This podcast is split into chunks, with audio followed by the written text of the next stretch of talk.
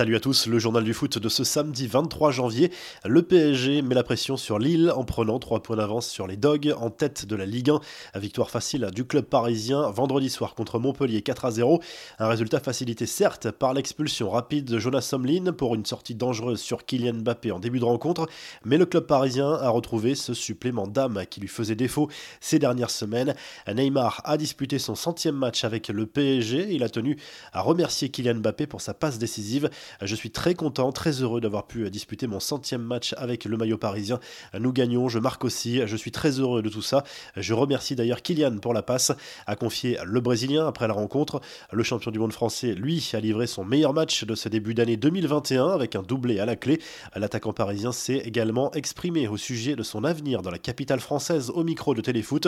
On discute avec le club, je suis en réflexion, si je signe c'est pour m'investir sur le long terme au Paris Saint-Germain.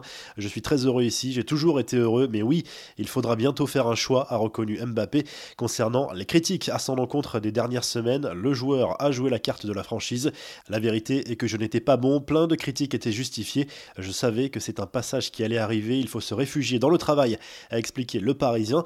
Dimitri Payet et Florian Thauvin ne partiront pas en vacances ensemble.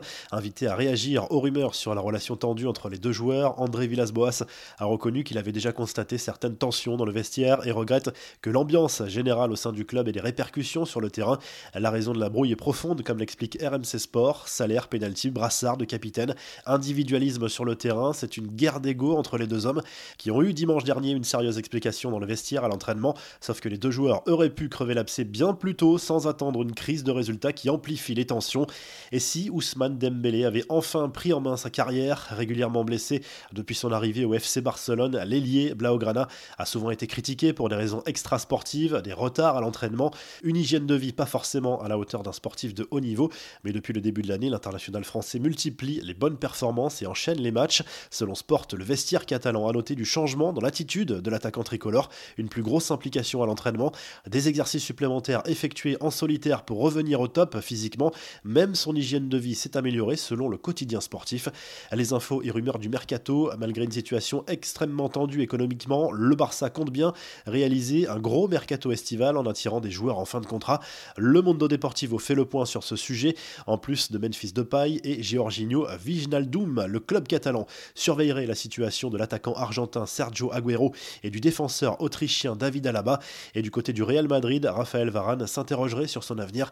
D'après le quotidien catalan Sport, l'international français envisagerait bel et bien de quitter le Real à la fin de la saison, alors que son contrat actuel se termine en 2022. Les infos, en bref, le très gros contrat refusé par Cristiano Ronaldo. La star de la Juve a repoussé une offre très lucrative de près de 6 millions d'euros par an pour devenir le visage du tourisme saoudien. Le joueur a refusé d'associer son image à l'Arabie Saoudite, dont l'image à l'international n'est pas forcément très positive, notamment en ce qui concerne le respect des droits de l'homme. Lionel Messi, lui aussi, a été approché.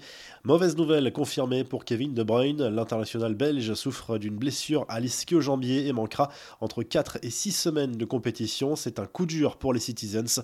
En Espagne, pas de clémence pour Lionel Messi. L'appel du Barça concernant la suspension pour 2 matchs de l'Argentin après son exclusion en finale de la Supercoupe d'Espagne contre l'Athletic Bilbao a été rejeté vendredi. En Allemagne, le Borussia Dortmund cale encore malgré les 13e et 14e buts d'Erling Haaland cette saison en Bundesliga. Le club de la Ruhr s'est incliné face au Borussia Mönchengladbach 4-2 et recule à la 5e place du classement, et cela pourrait être encore pire à l'issue de cette 18e journée. La revue de presse, c'est le retour en kiosque du journal L'Équipe ce samedi qui propose une double une. La première est consacrée à la victoire convaincante du PSG contre Montpellier en Ligue 1. À la seconde met à l'honneur Arkadiusz Milik. Le nouvel attaquant de l'Olympique de Marseille arrive dans un contexte très particulier après un mois de janvier désastreux en termes de résultats pour l'OM. L'attaquant polonais est attendu comme le Messi et sera bien du déplacement à Monaco ce samedi soir. En Espagne, le journal Marca se penche sur le déplacement du Real Madrid sur le terrain d'Alaves en Liga. Victoire impérative pour le club merengue après l'humiliation subie en Coupe du Roi cette semaine.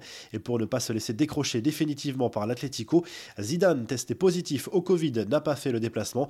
Ramos est forfait pour cette rencontre. Le journal Sport lâche quelques confidences sur l'avenir d'Ousmane Dembélé qui ne sait toujours pas s'il prolongera son contrat avec le Barça. L'international français, dont le bail actuel expire en juin 2022, attend de connaître le futur président du club pour éventuellement renégocier. La Juve, Manchester United, le Bayern et Chelsea sont à l'affût.